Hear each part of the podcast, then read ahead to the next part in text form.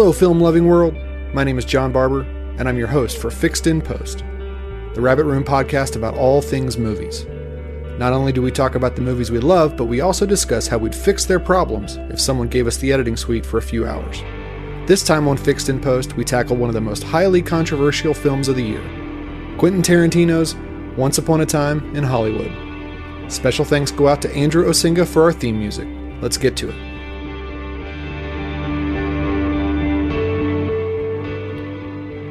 Hello, everybody. Welcome to Fixed in Post, the Rabbit Room podcast where we talk about all things movies. I'm joined here, as always, by the executive director of the Rabbit Room, Pete Peterson. Say hi, Pete. Hello, hello. And before we get to our feature conversation today, which is uh, going to be about the new Tarantino film, Once Upon a Time in Hollywood, I just want to throw out a question that we ask every week, which is, what are you watching these days? So, Pete, what are you watching these days? Man, that's a tough question because I feel like the whole theater industry right now is in some kind of like barren wasteland of, of, good movies.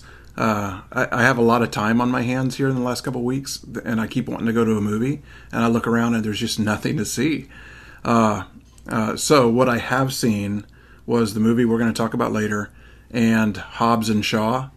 Oh man, like I, I hate everything about the whole Fast and Furious, you know, franchise. So there was, let's face it, no chance I was going to like this movie. but I liked it even less than I thought I would. Like I just, oh man, it's so so deeply offensively bad that uh, I don't need to even talk about it anymore. That's all I have to say about that. Well, so I got real excited about a month ago because Regal Cinemas, which is like the predominant theater yeah. chain in Knoxville. They're based in Knoxville. They debuted their Regal Unlimited package. 20 bucks a month and literally you can go see as many movies as you want at at any of the theaters here in town. And that for me was like a no-brainer. So I snapped that up. It works great and I was like I'm going to the movies all the time. The only problem is there is nothing that I want to see right now. I mean, yeah. Nothing. I've been trying. Last night I did go uh, see the new movie Ready or Not, which was pretty stupid but kind of fun. And uh, I'll pro- I probably will break down and see Hobbs and Shaw at some point because unlike you, I actually do like the Fast and the Furious movies. Why? Because for me, they're like they're basically superhero movies. Yeah, and that doesn't make it um, any better. Yeah, I just think they're they're fun. I like I go I go watch Fast and the Furious, and then like I get back in my car and get on the interstate and like and feel like driving like, 100 room, room, room. yes that's exactly what i do and it's super fun and stupid and yeah. i don't care and like it's fine and then now now that i have the regal unlimited thing like i feel like i don't have to have a justification because i'm not that spending another $12 that is fair and and uh, i do i should go ahead and point out too that well i said that there's nothing worth seeing and it's not entirely true i really want to see blinded by the light. Yeah, but too. I promised my wife that I won't watch it till I can watch it with her. So it's going to be a while before I get a chance to see that. And then I also would love to see Yesterday, but that hasn't been showing around here for whatever reason. Well, it's it's gone. So that's a shame. It came and went, I think. Um, and there's a couple of like art house films that I want to see, like The Farewell. Oh, you know what? There is there is that new cut of Apocalypse Now out. There is hitting that. some IMAX theaters, and if that shows up around here, I'm all in. Um, yeah, and actually, my my Regal thing works for IMAX and 3D and everything. You just have to pay a little bit of a surcharge. Nice. So, I haven't seen Apocalypse Now in a long time, but I would love to. And everything I've heard about this new cut is that it's phenomenal. Yeah. So let's talk about Once Upon a Time in Hollywood. So, okay, before we divulge how we feel about the movie, let me just intro it to, to maybe people don't know that much about it. They hear the name Tarantino and they think a very specific thing and um, they might not. Well, maybe we should talk about our individual relationships with Tarantino films before okay. we hit this one. Sure. Is what, that where you were going? Uh, no, but it's but it's okay. Let's start there. Why don't you go first? Well, okay. So I've been a Tarantino fan for a long time since Reservoir Dogs, yep. uh, Pulp Fiction. You know the Kill Bill movies. Like I uh, adore his ability to uh, use film to tell stories. But I've always had a conflicted relationship with uh, his the way he depicts violence, mm-hmm. and my biggest frustration with it is that it's getting worse. over time. Like it, uh, you know, early on, there's always been violence in his movies, and it's always suited the movie for various reasons. But I feel like over the last few movies, he's indulging that dark side of his imagination in in ways that I have less and less ability to justify. And uh, you know, the, the, what was the last one? The Hateful 8 mm-hmm. Like I really hated that movie because I feel like it it did nothing to justify what I was being put through to watch it. You know, it didn't have anything greater to say about the world in the way that Inglourious Basterds did. You know, so you know, if I'm going to sit through a deeply violent movie, I need to feel like it was worth my time. And uh, more and more, I felt like Tarantino is not making it worth my time. And I will talk more about that once we talk about uh, Once Upon a Time in Hollywood.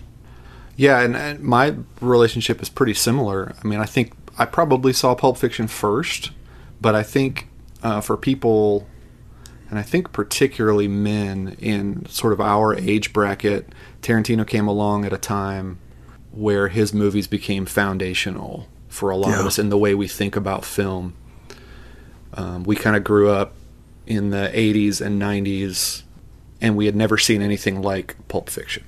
Not only have we never seen anything like it, but he was using our the film language that we grew up on. Correct. So all his references were kind of like it, very intuitive for me. Yes. Like the the, the way he would set up shots, uh, the way he would uh, reference other things, like everything was immediately recognizable as uh, having grown out of kind of the compost of my film imagination. Uh, yeah, and and I think when it comes to the references and the nostalgia factor, when we get to Once Upon a Time in Hollywood, that's a huge part of the movie for sure. Yeah. Um, but it, but it, but it's all from a very different time period. It doesn't come from the the the things that are common to my youth, but it does come uh, from the things that are common to Tarantino's youth and mine. How old are you? Forty-eight. Okay, I think. You're 47 only, maybe. you're only five or six years, depending on if you're 47 or 48. You're only five or six years older than me. So I am, but a lot of what he references in this movie is uh, westerns. Yep. Yep. Of the 60s and 70s. Yep. And uh, that's what my dad was watching all the time. So that's all really fresh in my mind. I have a very, very similar struggle with you um, with the fetishizing of violence that Tarantino is sort of famous for. And I think as you sort of mature in your film uh, film going, that becomes less and less tasty and more and more bitter in your mouth. Now, I would imagine, and I think preview of coming attractions here, that you and I have a different opinion about this movie, but I absolutely agree with you about Hateful Eight. which yeah. I was very excited to see. I saw on Christmas yeah. Day on I, 70 I millimeter uh, at a packed house, and and there are things that I like that I really like about it, but I, am I'm, I'm with you on that. Yeah, the, the, you just said something interesting. It's like as as we mature in the way that we watch films, like the fetishizing of violence gets less and less justifiable yeah. for me yeah. and that's my frustration with Tarantino is I don't I am not convinced at all that he is maturing in any way as a filmmaker. It, you know, I think it's been downhill since Kill Bill in a lot of ways. Like his ability to put films together gets better and better. His ability to say anything with his films has evaporated, I think. Before we start with Once Upon a Time in Hollywood, let's just say a couple things. First of all, we're going to give spoilers because there's no way to talk about this movie without doing it. So we will spoil certain things. This is an R-rated movie. It's a Tarantino movie. You kind of know what you're signing up for when you walk through the doors or when you buy the ticket. So if movies with a lot of language in it um, and some violence in it really bother you, this is probably one you want to stay away from. Yeah. Now that being said, Pete, this is a movie that has probably since Pulp Fiction the most critical acclaim of a Tarantino film. The it, it's his all-time highest box office opening in his career. Really? Yep, number one. And um, so I'm curious if you think it deserves those things. Absolutely not. Absolutely not. I deeply disliked it. Um, do you want me to go ahead and launch into why? Well, uh, sure. I mean, like from the outset, I'll say that I feel the opposite. It's uh, probably my favorite Tarantino film. I've seen it twice. Um, I would love to go see it a third time in the theater, and I think it's his best movie, and um, and it's my favorite movie of the year, easy so far. Man, I don't get that at all. So I tell me like... why I'm wrong. oh man, I Okay, so I hated the movie, okay? Yeah. But having said that, it is full of amazing performances and what T- Tarantino does best, which is scene writing. There are amazing scenes in this movie. You know, and, and I wish other filmmakers and writers would pay attention because one of my biggest frustrations with modern filmmaking uh, as a whole is the the the sort of disintegration of the scene as an art form. Mm-hmm. Uh, like a scene, a good scene has a beginning, a middle, and end. It has an arc to it. You know, every character within that scene has an arc. You know, and uh, we've we've really moved from point A to point B uh, in the space of a few minutes in a good scene. And these days, like most movies, are just cutting from one thing to another, passing information, and you might get two, you know, real scenes in an entire film sometimes. Whereas Tarantino, like what he is a master at, is writing a scene that is full of tension and that tells a great story.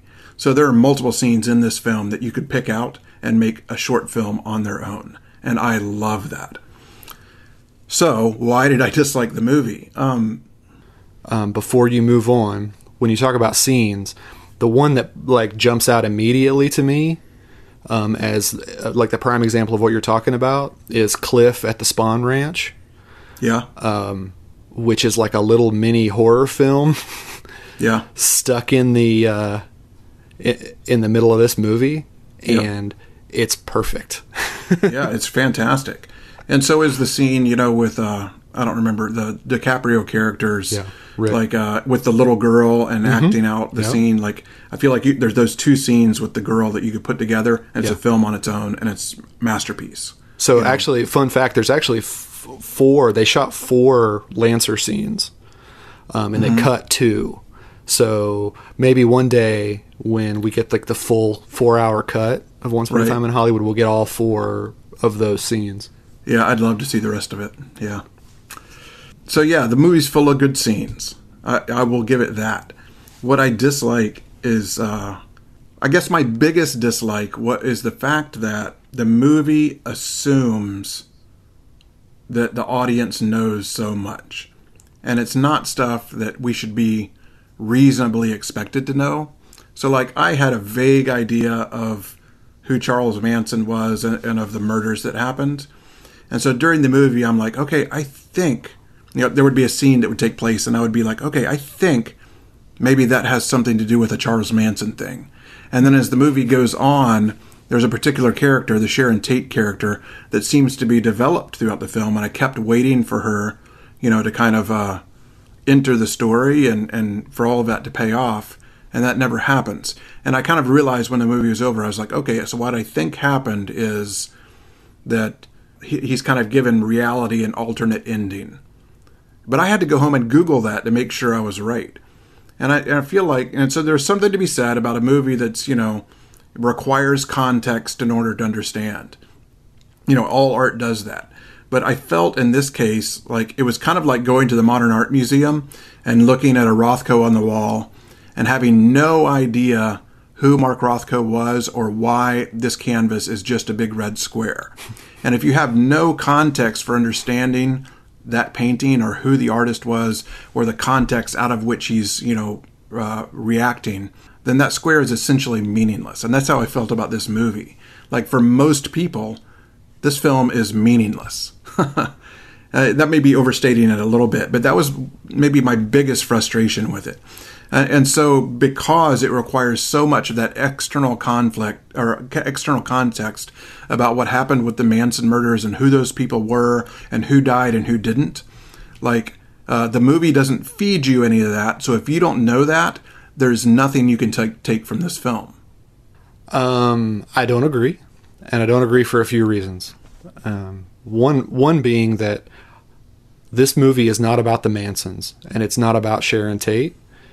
It happens around the Mansons, the Manson family, and it happens around Sharon Tate. And I'll talk about Sharon Tate in a minute. But the top two characters in the movie, I mean, are Rick and Cliff. They're Leo and Brad. And it's their movie first, and they're completely fictional characters. They're made up for the movie. And for me, the movie has essentially three priorities. The first one is to tell the story of what it means to be on the decline, like what it looks like to be on the tail end of your career. So it's Rick's story about easy breezy in in the novel that he's reading, right? We we see this guy coming to grips with the fact that Hollywood has passed him by. Uh, and that to me is the main story of the movie. Secondly, it's a story about the changing of Hollywood. Um, it's this nostalgic look at the shared Hollywood experience pre 1969. And like I know everybody doesn't know a lot of details about Manson, but 1969 was the turning point in the sort of hippie movement where it went from peace and love and flower children to uh, a much darker thing. You had the Manson family, you had Altamont, like all around that time, and things what, changed what is, dramatically. What is that word? What is that word you said? Altamont. Altamont. Yeah, that was the Rolling Stones concert uh, where somebody got killed by one of the Hell's Angels. Pretty, I've never heard of that. Yeah, you should look it up. Watch "Gimme Shelter." it's a, there's a doc, great documentary about it uh, but is a is a major major event, and so it was a major changing of the guard where we went from flower children to like really dark uh, Vietnam protesting, things like that. So that's the that's the background for all of these things. And so I like I hear what you're saying a little bit about if I don't know that much about Manson, and I didn't know that much about Sharon Tate or Manson, but the movie did the complete opposite thing for me. It didn't frustrate me, it energized me.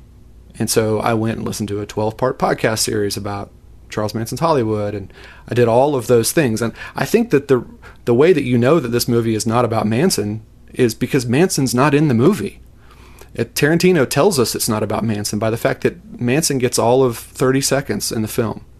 It, this is happening around Manson. It's not happening. It's not Manson's story. It's Cliff's right, story that. and it's Rick's story. I get that, but if you, I get that. So, it, but if Manson and the and the what happened with Manson isn't that important, then what the heck is the Sharon Kate Tate no, character no, no. even I, doing in this movie? No, I didn't say and it wasn't was important. Of, well, that was one of my biggest frustrations. Like I was so bored through most of the movie, even though I was enjoying individual scenes. Like almost nothing ever develops, nothing ever goes anywhere.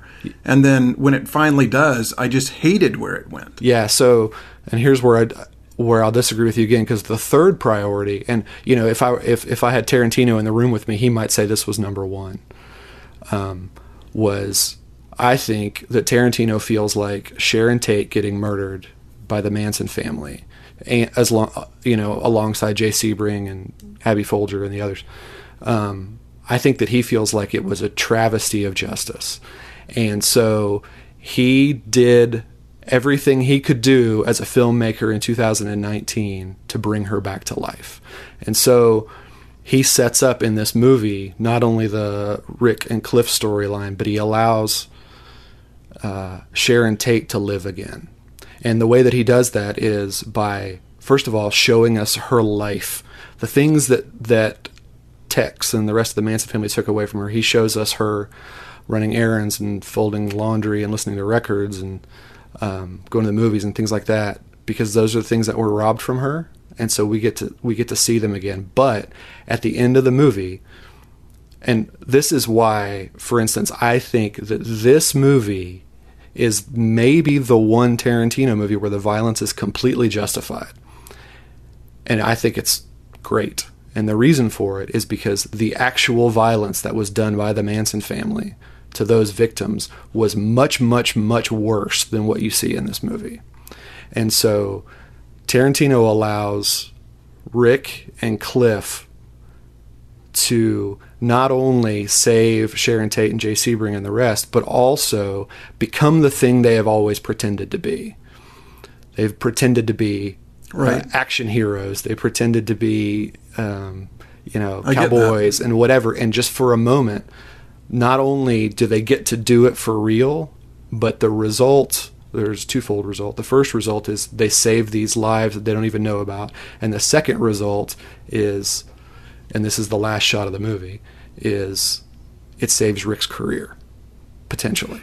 Yeah, I, I mean, I get all that, I, and I feel like there's a good movie to be made about that, and this is definitely not it. Like this movie is just it just fails to do that, and like it failed. like the Sharon Tate character isn't a character. Like it, the thing Oh, in the movie theater is kind of nice, but like we don't ever know what Oh, she that's- thinks. We don't ever know who she is. Like we don't know what her relationships are like. There's these guys hang, like Roman Polanski and the the other guy are hanging around, but you never Mm-hmm. actually see her interact with them. I don't know what their relationship is. Like, and so the fact that she's a non-character means that I don't care about her at all. And when she, in the end, continues to prove to be a non-character, why should I care that she was saved? And I, if I even know that, you know, it's just, man, I. It was one of the like structurally. I thought it was one of the worst movies. It's the worst movie of Quick Tarantino structurally. I Wow. think. This is fascinating Like- to me because, like, I, I feel completely 180 the opposite. Like, the the, No. Ter- the the Sharon Tate scene in the movie theater is my favorite scene in the movie. Um, it's good. No, like I love it, and it's um, the idea, and I know I know where it comes from a little bit because I know that Tarantino has said on more than one occasion, like he loves making movies and he loves editing movies and he loves doing soundtracks, he loves all those things, but the thing that he lives for is to sit in a theater while people watch his movie and hear them respond and laugh at the right times. And I wish he'd been in the theater with me. so I love that scene, and I love to see. I love Margot Robbie's performance in that scene. Yeah, she was great. Um, and I, I disagree. Like I sort of violently disagree with you that she's not a character. Like I said, I, I didn't have much. I mean, maybe a tiny bit more knowledge than you did going into this thing. It's not like I'm in any way an expert on who Sharon Tate is, but I thought she was sort of brilliantly introduced in the the Playboy Mansion scene. Where we get that awesome Steve McQueen explanation of who everybody is. Okay, h- how was that guy, or was that guy not actually Steve McQueen? That's Damian as I Lewis. was, as I was watching him act that scene, I, Yeah. I literally couldn't remember what Yeah. uh, Steve McQueen actually looked like. I'm like, oh my gosh, I think this is him. You know who that is, right? I, like who is it? I don't know. It was so spot on. you know who da- that actor is like No, his who? his most famous role he's the he's the lead in band of brothers he's that's Oh, yeah, yeah. damian lewis he's that guy Oh my gosh. yeah he's that guy Oh my gosh. he's the redheaded i can't remember That's his, amazing. his real Yeah, name um Yeah, but the guy from Homeland. Yeah. uh, yeah, I don't watch that, but okay. But yeah, that's Damian Lewis, and so you get all the those great little performances of like real people, the Yeah. you know Mama Cass and Michelle Phillips and you know whoever. Yeah. Um, Yeah, there was some great stuff like that, but um, I just I just didn't think it added up to anything. It, like, uh, well, part of what I'm talking about is like, okay, The Great Escape is one of my favorite movies of all time. Yeah, I love it. And so when they started doing that little Great Escape, Yeah. you know, riff, Yeah. I was super excited. Except that it wasn't even interesting. Like they didn't do anything interesting with it. They didn't. It was just. It was so lazy. Oh, like That- uh, wow! Like, I don't what, think it was what lazy even at happened? all. They just they just plugged him in and had him do the lines. Yeah. and it was okay. Yeah. and like there was nothing interesting about it other than the fact that oh look, let's recreate a, a you know a fairly minor, uninteresting scene from one of the greatest movies ever made. And I just was like, what? Like No. really? This is th- what? Explain that. Well, so the way that I read that scene is in that moment, uh, Timothy Olyphant's character, whose name I don't remember, is you know talking to Rick about. I heard you almost got the the Steve McQueen role in The Great Escape, Right, right. and Rick is, uh, what's the right word? He's Playing in a down. self-deprecating way. He's saying, "Well, not really," Yeah. but it, but the, the two things are happening.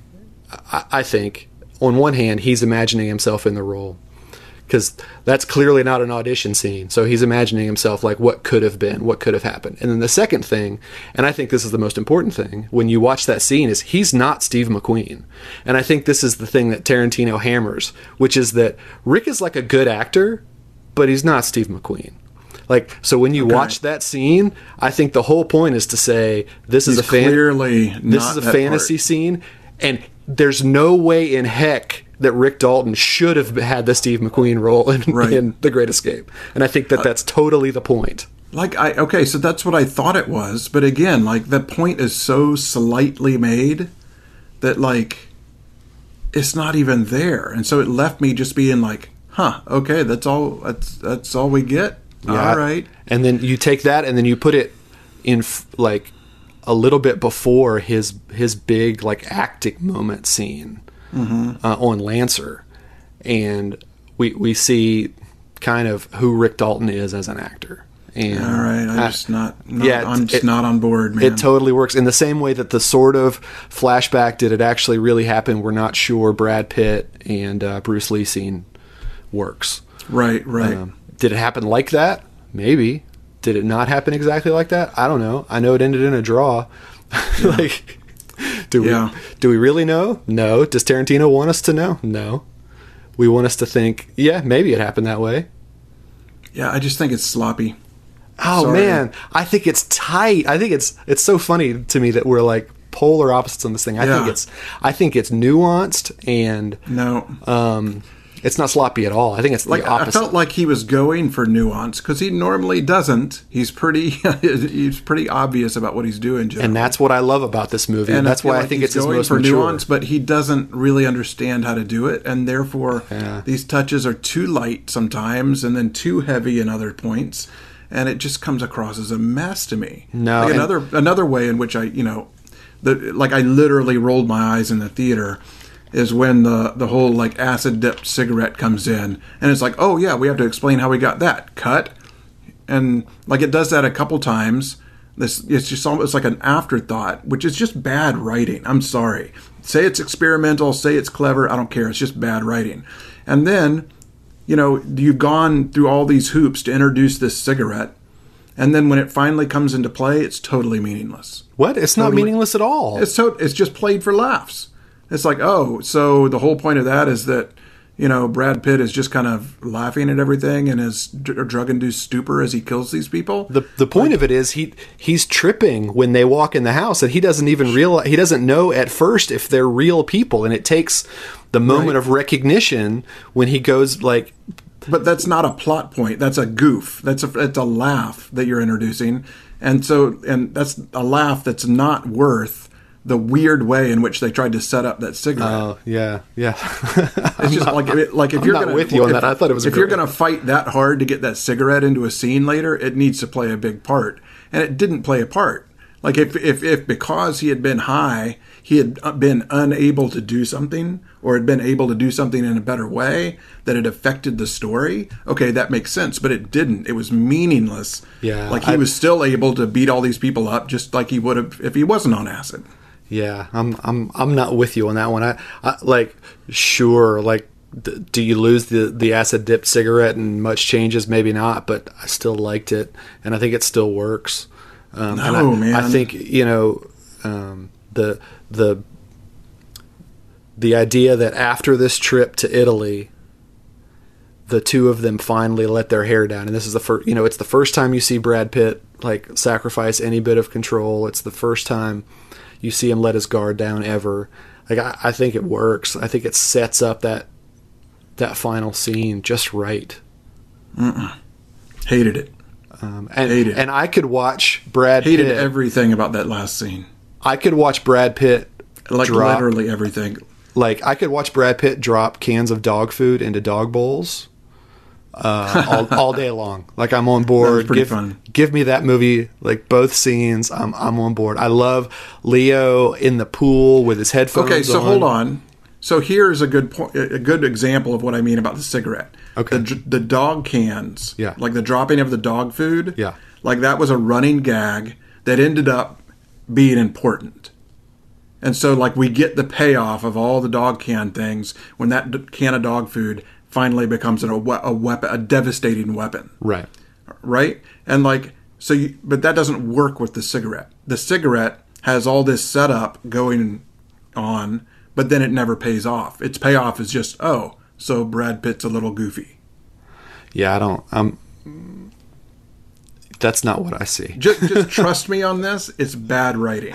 Okay, just Like it's textbook. It's textbook bad. Yeah, I don't. Uh, yeah, I'm not. I'm not gonna say it's the best scene in the like that. The acid dip cigarette flashback thing maybe not be the best scene in the movie, but I'm like it doesn't bother me like that. Well, it wouldn't bother me if it had if it had happened earlier in the movie when it just kind of was like, oh, so he bought a cigarette, whatever.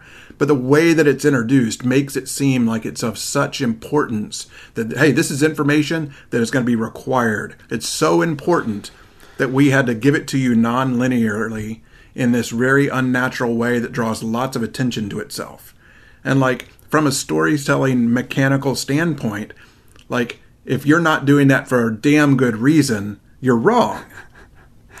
All right, so let's shift a little bit because I have a question that I want to ask, which is this scene, this movie, in in a lot of ways, is being uh, referred to by critics, and when I say critics, I'm I mean it in both ways, like film critics and also like critics of the film, as a conservative movie, and I'm curious what you think about that. I mean, if you're talking conservative, as in, you know, it's looking back to the good old days and wanting to return to the good old days when, you know, white people ran everything and and got their way and saved the day. I, I guess you could argue that. I, I don't know what other context in which you would argue it as conservative. Well, What I do don't know that it's that? I don't know that it's necessarily a pejorative, but I think that's exactly the the way that people mean it. So instead of this like forward looking um, kind of story, it literally is a look back at this time period in sort of glowing terms about an old Hollywood that probably never actually was. At Right. least in the way we look at it. Right?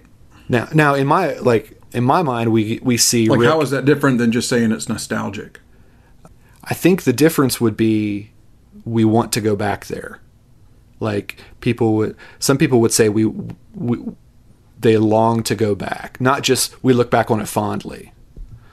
Um, but people, I, you know, would say that Tarantino goes much farther than that. Which I'm not sure I agree with. I mean, you get Cliff and Rick, who, by the way, are terrible people, who are they're they're racists and they're um, I, the second time I watched it, re- Misogynist. misogynist. The second time I watched it, I really noticed how much littering they do. it's insane. On the Lancer set, uh, Rick Leo's character literally just drinks like one drink out of a cup of coffee and just throws it on the ground, like just chucks it on the ground, Yeah. which is And so much smoking. so much smoking. The at the very beginning of the movie when they get out of the car and all of the cigarette butts just fall Yeah. off of Rick onto the ground. Yeah. So much smoking.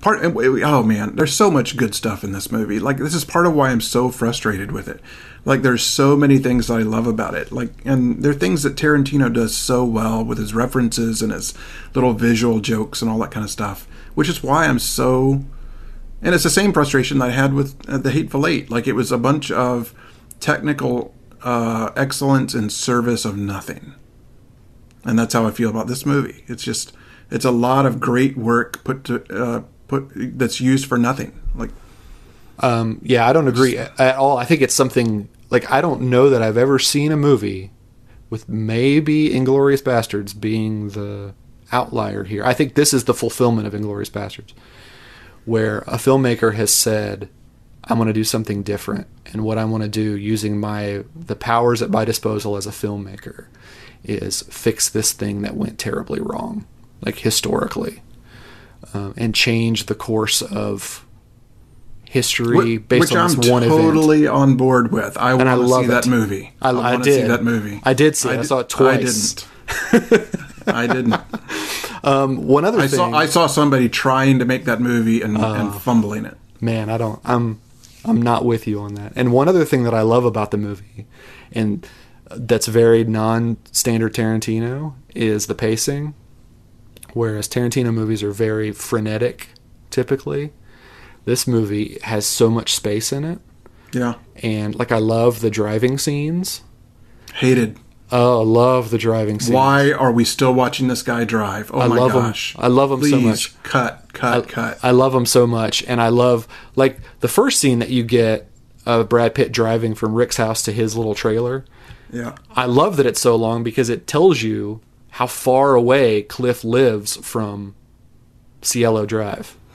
Like the point is, this stunt guy lives in this trailer out behind a drive-in theater in the middle of nowhere, and he had boy, to there's a whole through. lot quicker way and more interesting ways to give me that information. Oh man, not I, I I love it. Like I sort of luxuriated, and the scene with it's just indulgent. No, well, then I indulged in it because the scene with Polanski and Sharon Tate in their car driving to to um, Playboy man. Mansion. Oh, beautiful! Ju- Just no. These like spectacular shots of the Hollywood Hills, and uh no, like I'm, I'm totally on board for those movies. I mean, for those scenes. Like I, I'm fine with it. Like until it goes on and on and on, and I'm sitting there in my seat going, "Why am I watching this?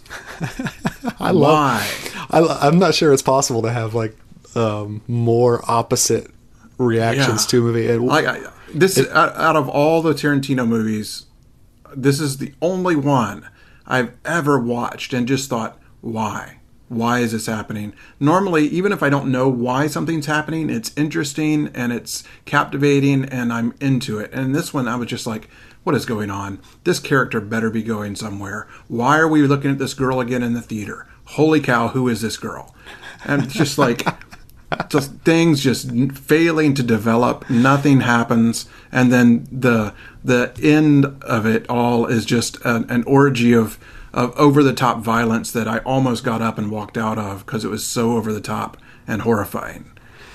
yeah, again, like, and for my mind, this is the this is the violent scene that Tarantino's been working toward. It's the one that justifies all the other ones. Now, see the way I now hold on. Okay, so in Inglourious Basterds, like you know, you get this scene of them murdering all the Nazis. Yeah. and uh, in the press for that, you had you know lots of you know opportunities for Tarantino to talk about how like yeah everybody hates Nazis. You know we can kill Nazis, Yeah. and so it's like he's found this this portion of humanity Yeah. that we feel like it's okay to murder. Correct. And then he's like, I'm going to use this as an opportunity to indulge all my murder fantasies. And that's what happens in Inglourious Basterds. And I can excuse it in that movie because I feel like that movie is making some real statements about violence, uh, or at least I argue that it does. Yeah. And, and I can get past it. And I feel like in this movie, uh, it was like, ooh, ooh, ooh, you know what? Here is another little portion of humanity that we can justify violence against. Uh, you know, mass murderer, serial killer, like uh, Charles Manson people. So let's put them, let's make a movie around them so that we can murder them in the most interesting way possible. And then he indulges that murder fantasy. And I'm just like, no, I'm out. Like, I can't, I, I can't watch you do this. This is, this is not okay with me. Yeah, see, I- and once again, complete opposite. Because knowing what the what actually happened, what uh, what the Manson family actually did to those people, But I, I don't need to know that. I don't want to know that. What I do know is, but what it I did. But but the thing is, it did. It did happen, and like so that's whether you whether you sort of want to know that or not. The fact is, Tarantino knows it, and so Tarantino's response to that is to say, "I'm going to take what they did, and I'm going to flip it and inflict it on them instead." And Okay, that like, that to I'm me is at least justifiable. Like you may not love it, but it's at least justifiable as a choice. Okay, but here is where my real problem comes in. Like, if, if it was just the exercise of violence, you know, that he's justifying in some way, okay, I can swallow that. But instead, what we get is this indulgence in the fun of violence, in which it's funny and it's clever and it's filling the theater with laughs. And, you know, Brad Pitt is high during the whole thing, so he's laughing about it. And it's this, it's just this horrifically dehumanizing thing that is just not. I just I hated it. And and here's it. here's my little pushback to that. And I don't know what the experience was like in your th- theater during that scene, but this is what it was like both times in my theater. And I saw it with relatively full theaters, which is you get the laughs at the beginning, and then it shifts about halfway through, and the laughs stop. And I think that that's the point. because I think you're right about the dehumanization of that scene. And then In he fact, pulls out a flamethrower, and everybody's going, "Hell yeah!" the flamethrower. I'm not gonna lie, the flamethrower is freaking awesome. I- oh fists of gosh. McCluskey flamethrower. I was so angry at that. so angry about that. Interesting. Like truly horrified. And uh, and on top of the fact that you're flamethrowing a girl in a pool. Like, oh my gosh, get in the water. yeah, go down. Just go down. Which was ridiculous. Anyway. Oh. Uh, like I, I just felt dirty.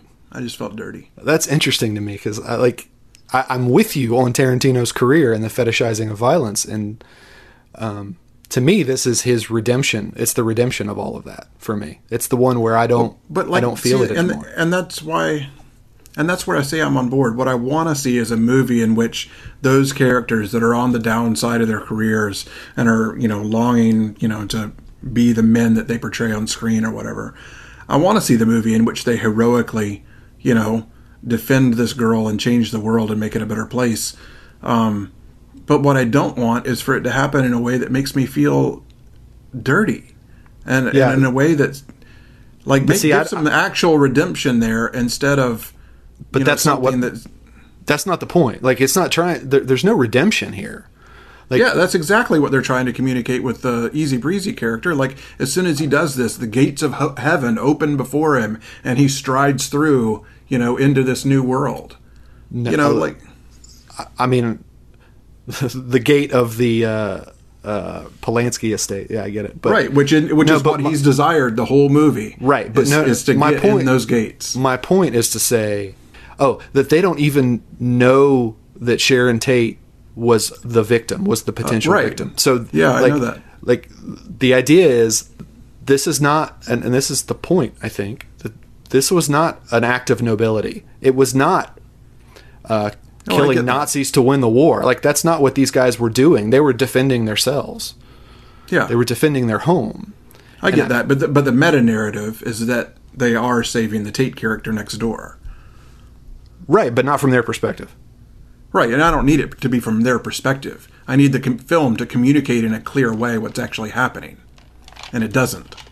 Well, I wouldn't agree with that. but- Well, I mean, show the movie to any twenty-year-old, and they will have no idea what's happened at the end of that movie because they won't have any context for understanding the Manson references or the Tate girl. Like, there's it's just there's no context there, and the movie doesn't give it to you. Yeah, I, I don't think he wants to give it to you, and I, I don't know if that's like. I didn't need it. I I, needed it. I, I didn't need it. I got, like I said, I, I was.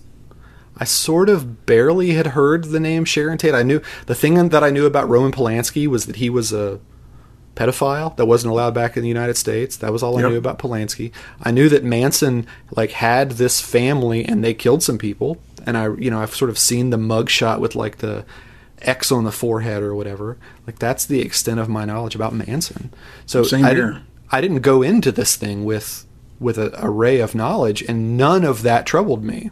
In fact, all it did was like inspire me to go read and listen and learn and all those things.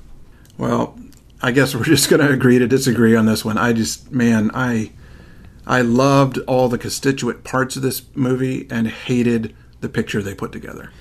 I will, real quick, just a plug. If anybody's listening to this and you are interested in Manson and Hollywood and Sharon Tate and all those things, there's a great podcast called You Must Remember This.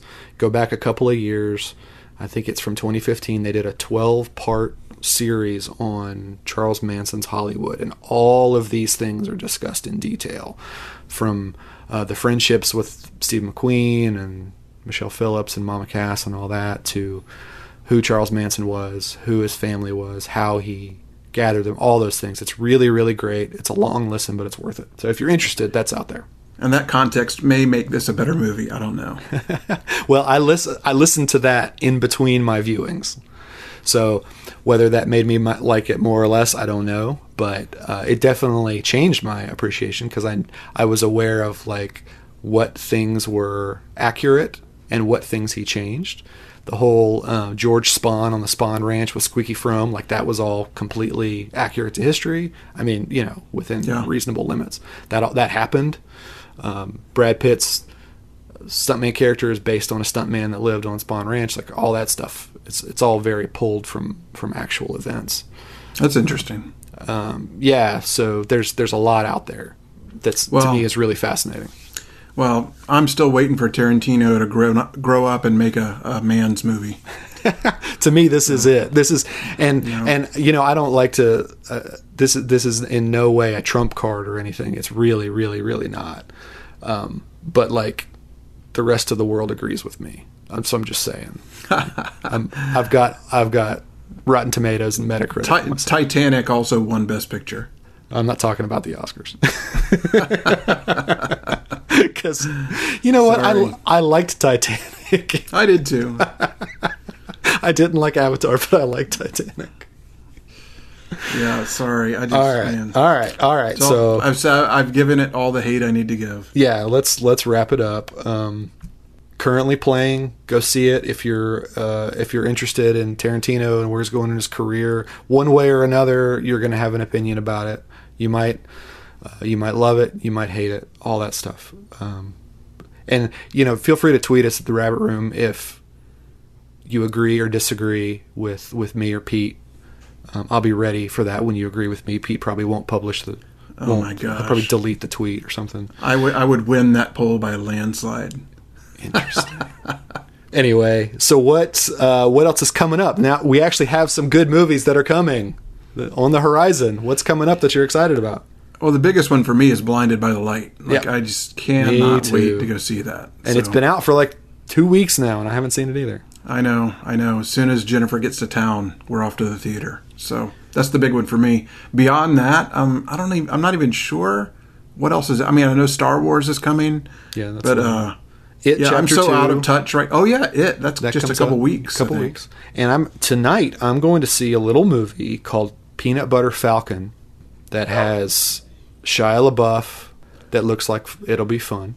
It looks like fun, and it has Shia LaBeouf in it. That Yeah. seems unlikely. That dude makes good movies. Does he? Yeah, he does. Does makes he? Good, he makes good weird movies, like fun weird movies. But this one, this one looks pretty straightforward. Just check out the trailer for it. See what you see what you think. I'm going to see that with some folks All right. tonight. Um, so I'm excited about that. I'm looking through the listings right now, and it is a heaping pile of not A heaping pile of Tarantino. Well, we should we should talk after Blinded by the Light. Yes, I'm dying to see it. I th- that also is getting great reviews. Yeah, so I know- I know. Um, I'm I'm excited to see. My the, part of the problem is my whole family wants to go, and so we have to find a time where we can all Yeah. go together, which is difficult these days with You know multiple? It would, teenagers. you know what would make a good podcast would be Blinded by the Light and Yesterday. And yesterday, yeah. Well, yesterday, it might be playing at our like cheap theater right now. I don't know because we have like a second run theater. Well, I'm going to try to go see it. And I don't know. It, it also might be coming out streaming sometime soon. Okay, so right. next time, blinded by the light, and uh, thanks for listening, and uh, we'll see you next time. We'll see you at the movies. Bye bye. All right, bye. That's a wrap on this episode of Fixed in Post, the Rabbit Room podcast about movies. Thanks to Pete Peterson and Andrew Osenga for our theme music. We'll see you next time.